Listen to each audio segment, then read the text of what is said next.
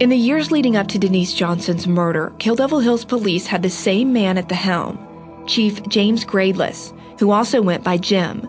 Alongside him, veteran detective Bill Walker.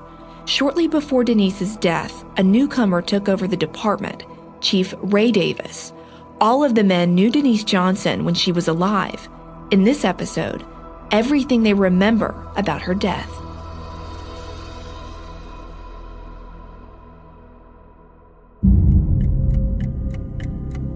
Today marks 20 years since emergency responders found a murdered woman inside of a burning home in Kill Devil Hills. The victim was 33 year old Denise Johnson. You wouldn't know it looking at this home that something terrible happened here 20 years ago, a horrible crime that is yet to be solved.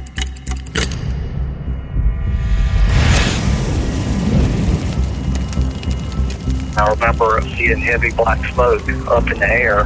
I just remember a pool of blood and her laying in it knew obviously something was way wrong. This wasn't just a routine call. On July 13, 1997, someone brutally murdered 33 year old Denise Johnson inside her childhood home in North Carolina, then set it on fire.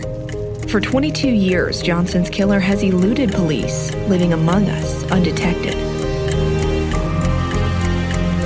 This is Counterclock the investigation into the unsolved murder of Denise Johnson. I'm your host, Delia D'Ambra.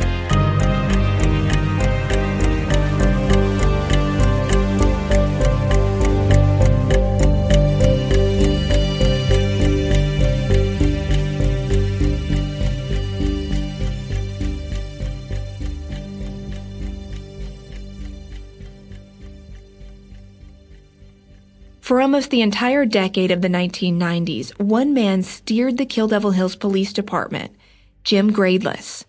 I went to work at Kill Devil Hills Police Department in uh, 1978, and I stayed there until 96 and concluded my service there as chief of police. I think it was the last seven and a half years I was chief of police there. Gradeless still lives on the Outer Banks.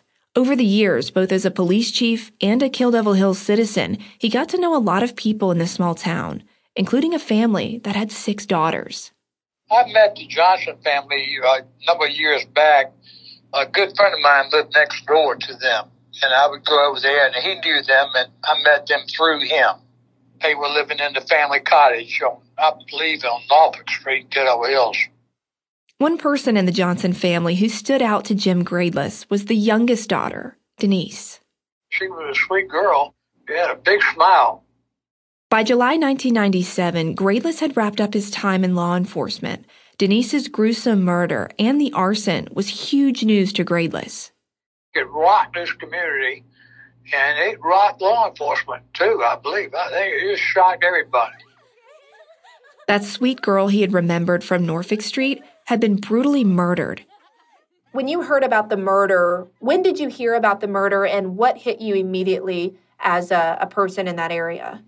I probably heard about the murder the next day, probably. Possibly that afternoon or that, that, the, it was the next day because it was night when she had her problem there and got murdered. So it was the next day, actually, that I'd heard about it. And of course, I was shocked, as the rest of the community was. I think it, it was shocking to everybody on the Outer Banks. I guess they were worried. They didn't know who the murderer was, and it was not a case of hysteria, but certainly a lot of concern. Gradeless immediately wanted more knowledge of the case, but in retirement, he was now on the outside, out of the club, had limited access.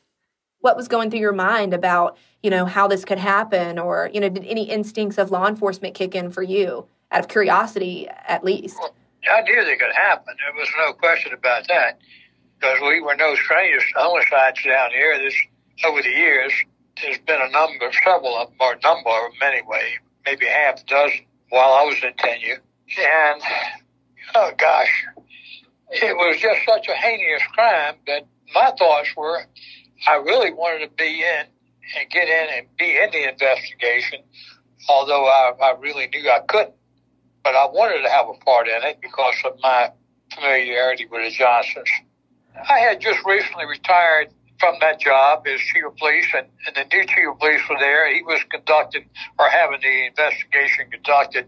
I didn't want to step on his toes and, and go in there and, and try to, you know, run the organization. It wasn't my time to do that. I did want to help, but I wasn't involved. I couldn't be involved. The new police chief who took over the reins from Gradeless is Ray Davis. My name is Ray Davis and became chief of the Kill Devil Hills Police Department late August of 1996.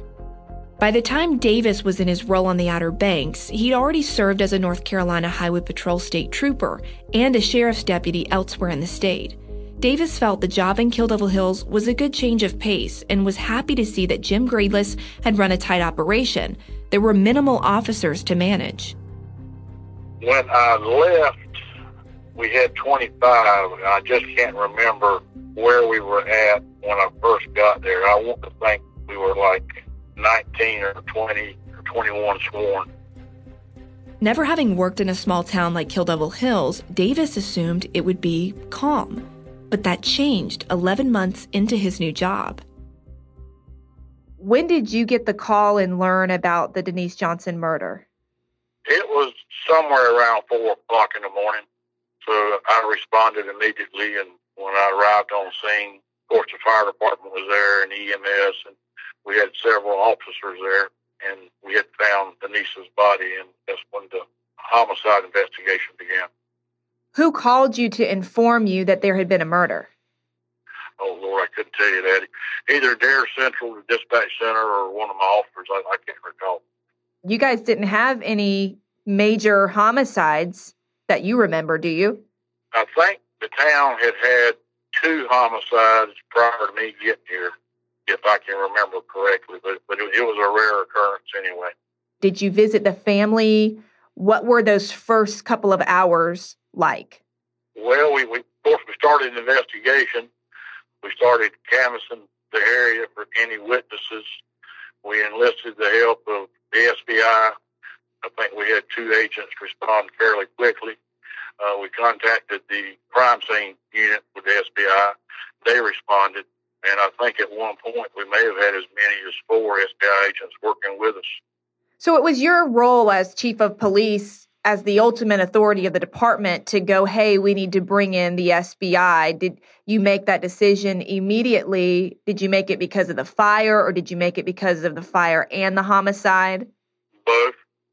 Our primary arson investigator at the time was out on injury leave at the time, and, and uh, so he wasn't available. So, in order to help investigate the arson itself, we called in the SBI. It was Davis's job to let the Johnson family know Denise had been murdered. In fairly short order, yeah, it, it, it was fairly early in the morning, and I went to Denise's sister's house and informed her. Describe that moment for me. Uh, tough thing to do to, go go to a loved one's house and tell them that their loved one has has been killed, but it's got to be done. So took care of that in short order, and and uh, proceeded on with the investigation. Something you, you never want to happen, but things do happen, and and as chief, I took it extremely seriously, naturally, and put all the resources we could possibly muster to try and solve it. The entire department took it seriously. Of course, we had all our investigators working on it. We had, had a few of the uh, senior patrol officers working with the detectives chasing down leads and trying to find witnesses such as that.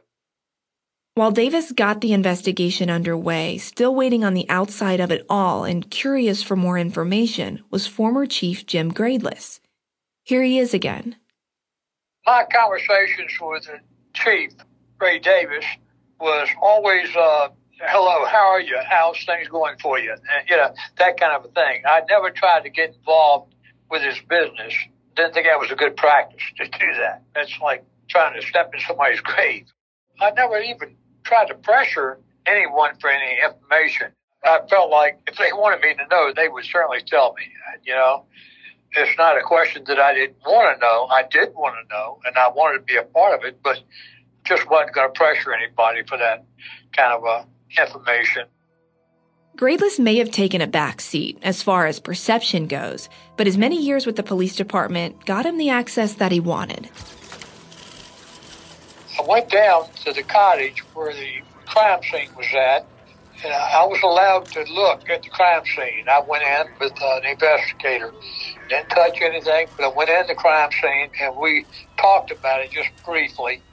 I think I was disturbed the fact that, that she had been murdered and then whoever the culprit was, uh, perpetrator, tried to burn the inside of the house. And I thought, I was pretty appalled by that, but not shocked because I'm sure they were trying to disturb, you know, destroy any kind of evidence by starting a fire. But that was going through my mind. The soot and the smoke damage and the smell of the smoke and, and the fire was pretty apparent, of course. But uh, like you say, there was not a lot of burned as far as, you know, fire destroying anything in that cottage. I think primarily most of the evidence could be picked up was probably destroyed via heat from the fire. Primarily, everything had been done by the time I got into that cottage. The investigators had gone through pretty thorough and looked at everything, photographed everything, and of course, when I went in, I was told not to touch anything and there wasn't a whole lot of discussion about what they recovered or what they saw or what they did. You know, I was kind of like, uh, I really wanted to know. I was curious. Believe me, I was curious. But it just didn't feel like I should be asking them those kind of, or putting them on the spot. Why do you think they let you into the crime scene? Just because you had been with the department shortly before? Yes, yeah, certainly. No question about it. And, and I, the fact that I knew Donnie and, and them, I can't say it's so small. It was like a family, but we all knew them, and the boys knew that I knew them, so they let me go in and satisfy my curiosity. I guess what policemen know that other policemen are dying with curiosity, you know. And of course, uh, he satisfied my curiosity without telling me anything. He just let me take a peek, and that was it. Despite being retired law enforcement, the fact that Gradeless, who was not an active police officer at the time, got to go inside Denise's crime scene and look around is poor police practice. Not locking down a crime scene leaves an open door for potential contamination. Despite a major error like that, former Chief Gradeless and Ray Davis had faith in the lead detective that was heading up the investigation. They trusted Detective Jim Mulford could do the job. He and his right hand man, a former detective of the Denise Johnson homicide, who I'd tracked down after months of searching.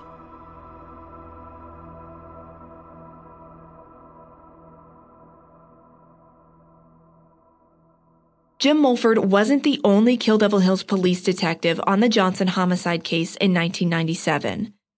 The other man who saw everything Mulford did is former Kill Devil Hills police detective Bill Walker. Right before the Johnson murder, Walker slipped and fell at the police department. He injured his back and took weeks to recover. Walker didn't start working on the Johnson case until four months after the crime. By November of 1997, he was caught up and working side by side with Mulford and State Bureau of Investigation agent Donnie Varnell.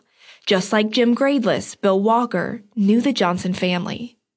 It definitely affected the entire community. These girls had lived down here, all these sisters had lived down here, either part time or full time for a lot of years, and they knew a lot of people. Walker realized very quickly that there were going to be hurdles and complexities to this homicide. What was the biggest challenge of this investigation from day one, really, that Mr. Mulford expressed to you? Lack of physical evidence, lack of witnesses. There was very little. As we backtracked, there were several places that Denise had been, as I recall. Now, keep in mind, this is a long time ago. As I recall, Mulford talked to people that had seen her that night, different places. And just the interviews had her by herself.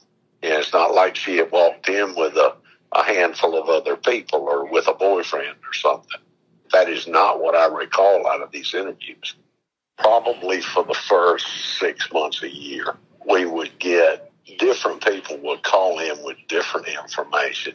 I heard somebody say something about the case. And of course, we would take whatever it was they heard and then we'd start talking to those people.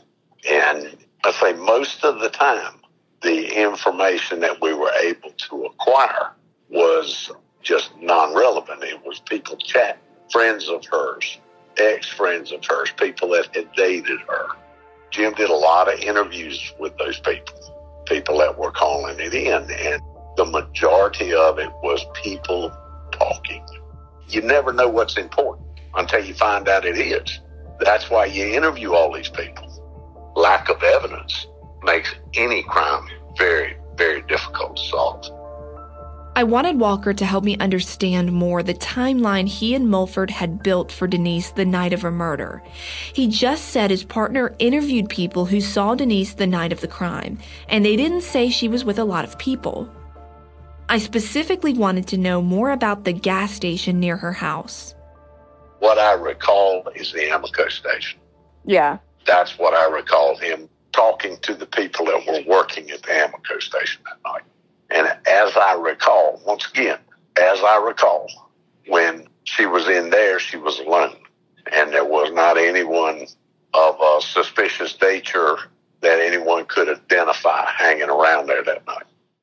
I brought up the short woman with blonde hair who witnesses reported was near Denise at the store. The woman that Kill Devil Hills police released a composite sketch of after the crime and for years have wanted to identify. Now that you mention that, it seems like there was another woman in the store. There was a woman, an employee, and Denise. As I recall, there was no real communication, contact, anything with the other woman. Because that lead led nowhere, Walker and Mulford turned to evidence at the crime scene for more clues, but there were problems there too.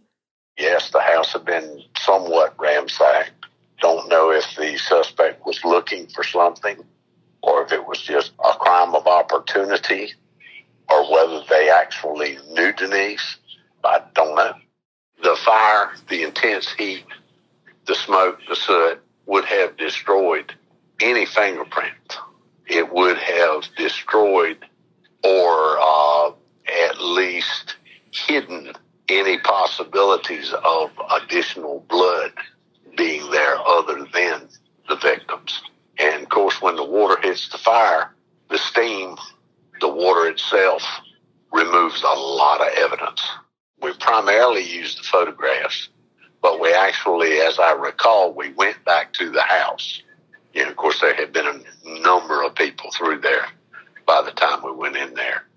We had one of the um, crime scene technicians from the SBI come and assist with the actual crime scene investigation. And if I recall right, the following day, the crime scene tech came and went through everything and collected what could be found. And of course, it just didn't have a lot of probative value. What little bit was there. Walker says he believes some form of accelerants were used to start the fires inside the house you made a determination on cause and origin that it was uh, cause and origin of the fire, that it was an accelerant used. But uh, I don't recall right now whether it was gasoline, lighter fluid, what it was. There was some kind of accelerant used, as I recall it. Walker says because the scene was so torn up, he and the other detectives couldn't say for sure what belonged and what didn't, despite the SBI crime scene tech bagging dozens of items. 53 pieces of evidence from a homicide, an arson homicide like this. Is it a lot or is it a little bit? I don't know.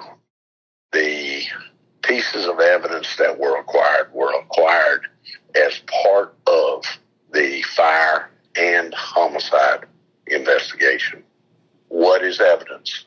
Nobody knows until it is when you go into a crime scene and start analyzing what you see, you don't know what is evidence until you prove it's evidence. I took a minute in our interview to ask Bill Walker what his thoughts were on the crime possibly being committed by a woman. Up until this point, we've heard a lot of theories that could point to that. And even first responding firefighter Glenn Rainey, as well as Denise's sister Donnie, believe it's a highly likely scenario. The way the fire was started, the way the assault was done, there were several people that were involved in the investigation that had thoughts that it was probably a female. As far as something to hang your hat on, no, no, we didn't have anything you could hang your hat on. Not to say it was a woman. It was just a gut feeling that they had. Months into their investigation, detectives started to feel a chill growing over the case. Leads were going nowhere, so the Kill Devil Hills Police Department took a gamble. Mulford, Walker, and newly minted police chief Ray Davis took a drive to Quantico, Virginia, and for the second time asked another agency for assistance. This time, it was the feds. We were fishing. We're just trying to come up with different ways to re energize the investigation and just hoping that if the FBI sat down, went over our paperwork, went over the crime scene technicians' reports, the medical examiner's reports, hoping that they might have someone that would had an idea. We got hooked up with the FBI and, and just wanted to sit down and talk to them. So we mailed them all the information so they could do some pre-discussion stuff you know, try to run down some information and hopefully, because look, they want it solved just as bad as we did. Because you just don't like for things like that to hang around long. That may be a little bit of a crude way of saying it, but you want to bring a case like that to a head, primarily for the family. After hours with some of the greatest minds in law enforcement, there were at least five or six FBI agents in there that had done this kind of work for years. There was a lot of experience in the room. There was a lot of experience coming from Kill Devil Hills, a lot of years. Of course, we we don't work those cases every day, and it just didn't work out. Criminal profilers and evidence experts with the FBI couldn't do anything for the department. They'd gone over Denise's case and come up with nothing of any value. Kill Devil Hills detectives had come a long way and left empty handed. What was that car ride like on the way back from Quantico? As I recall, it was rather quiet. And we would, each one, you know, the three of us that were there would talk and different things that came up. We would discuss those and see how they fit in see what we had, what was there. We just didn't have, I don't think anything came out of that discussion that was viable to the investigation. My conversation with Ray Davis on his, Bill Walker, and Jim Mulford's trip to and from the FBI wasn't as candid. At the start of our interview, Davis only agreed to talk with me on the condition that he'd know beforehand what I'd be asking him. He wouldn't answer my questions about what he discussed with the detectives after visiting Quantico.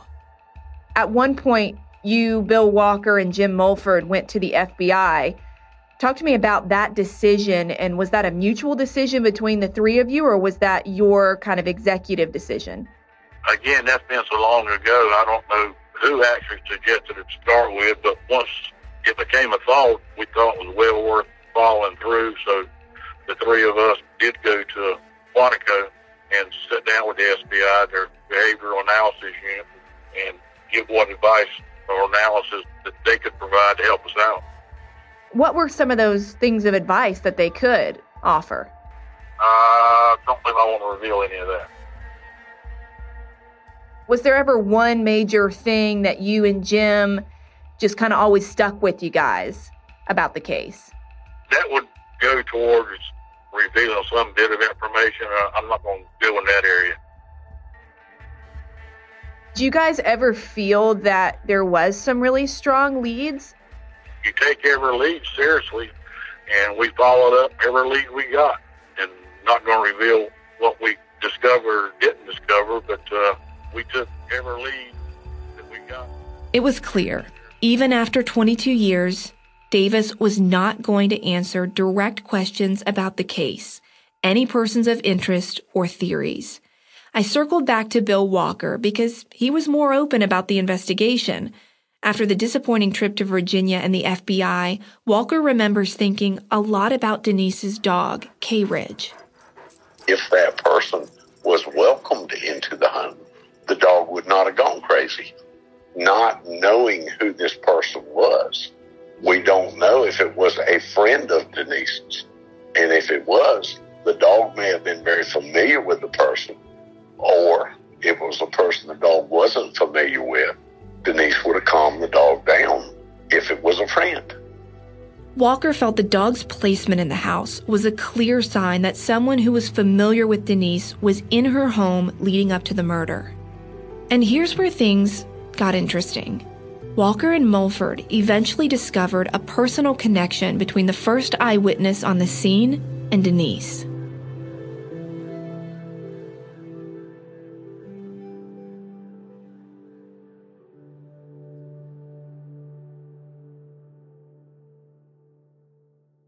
As it turned out, the first eyewitness on the scene, the man who'd been driving by to go pick up one of Denise's neighbors for work early that morning, did have a personal connection to Denise. They had briefly dated or had some sort of fling. Former Kill Devil Hills police detective Bill Walker remembers he and Jim Mulford grilled this guy on that detail, combined with the fact that he was the first eyewitness. There was a young man that was questioned probably more deeply than others. And that was due to circumstances. Walker wouldn't go into detail of what those circumstances were, but did say that the man who first reported the fire wasn't exactly the perfect fit for a suspect. The young man that they probably did the most detailed interviews with was right place, wrong time for him. There was no reason to believe, aside from the, like I say, right place, wrong time, there was no reason to believe that he had a reason to hurt Denise. So, you know, it's, it's one of those things. Yes, there was a guy questioned and questioned in detail, but it just wasn't, it just didn't pan out. Walker remembers Jim Mulford also looked into Denise's next door neighbor, the man Donna Smithson and Karen Bittinger knew as Eric. This man was allegedly romantically involved with Denise. Walker says he didn't come on board with the investigation until after those people were interviewed. He says he looked over their interview transcripts, but can't account for doing any of the actual interviews himself. There were so many people that were talked to, and I don't recall the people directly next door, but I do recall talking to Sergeant Mulford about they went to interview those people. Now, exactly why they decided to search that house, I truly do not know. I do not recall. I do recall that there was someone in the neighborhood of interest, but not, I hate to even call them a person of interest. They could very well have been, but as I, as what I reviewed, I do not think they were. As I recall, it was in the report and I know they went and talked to the young man, but I truly don't recall the details on it. It seemed Jim Mulford was the only detective to speak with the mysterious neighbor Eric and his ex girlfriend. Because Mulford is no longer alive, I can't know how heavily they were questioned. Finding out how extensively he interviewed them is only knowable by looking at the case file. While I mulled over the information Bill Walker and I had talked about, I wanted to investigate a little more for myself Denise's life and the timeline right before her murder. Where did she work? What was she doing? Donnie Johnson told me she'd worked at the Sanderling Resort and Restaurant. It's a huge employer on the Outer Banks even to this day, so I figured someone still working there would maybe know about the case. Thank you for calling the Sanderling Resort. This call may be recorded for quality assurance. For all other inquiries, please press 7. Thank you for calling the Sanderling Resort. This is Morgan. How may I assist you?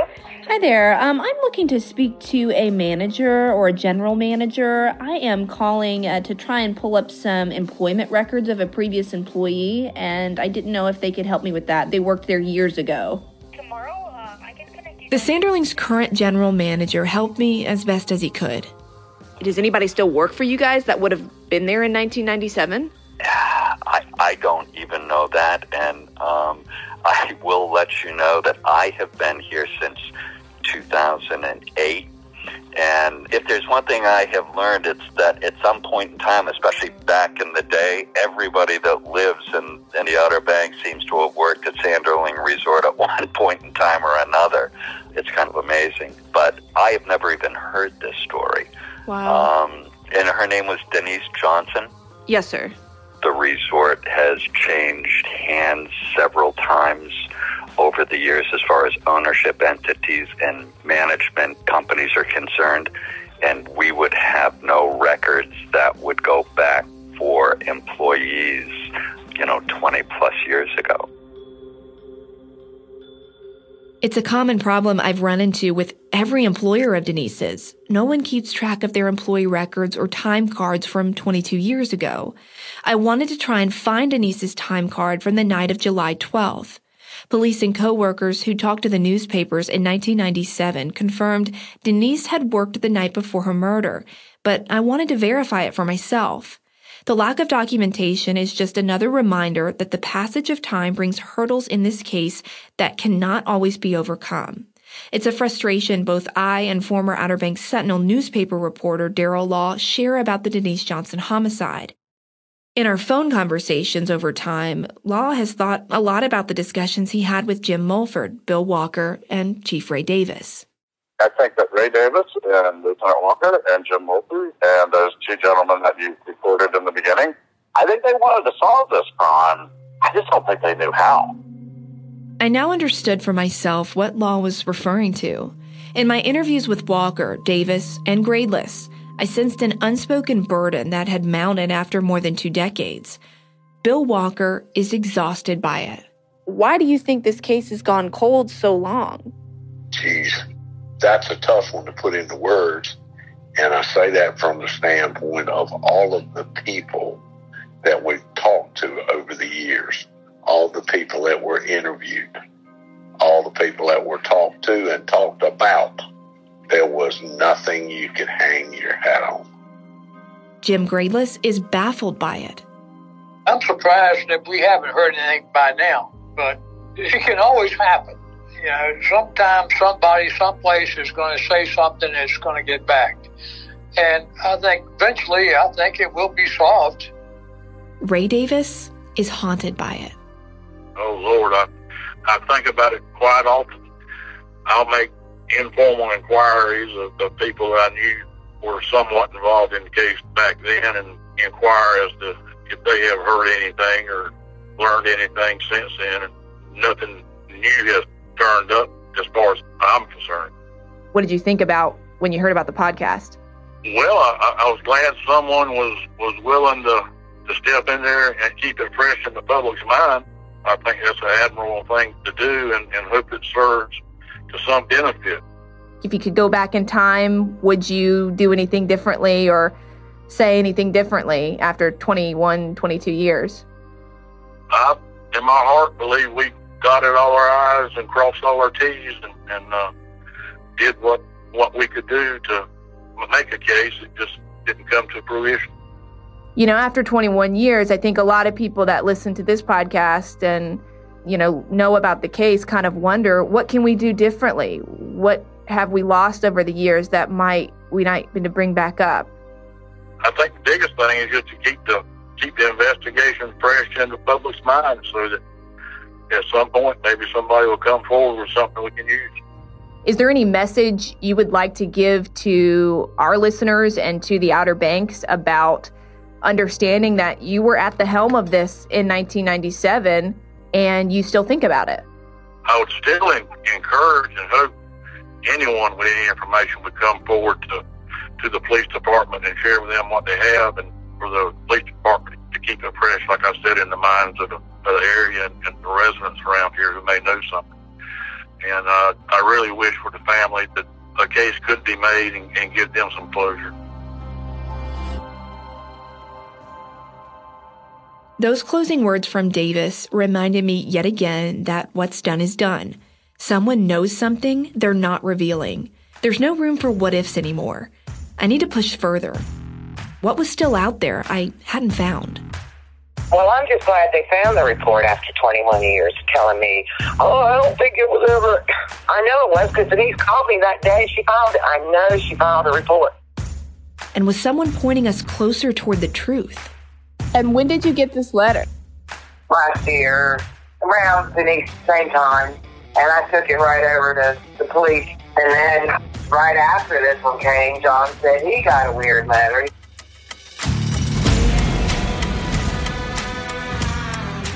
If you're enjoying this series, follow us on social media to get the behind the scenes look at the investigation. We're on Twitter at, at CounterclockPod and on Instagram, look for the handle Counterclock Podcast. Counterclock is an AudioChuck original podcast. Ashley Flowers is the executive producer, and all reporting and hosting is done by me, Delia D'Ambra.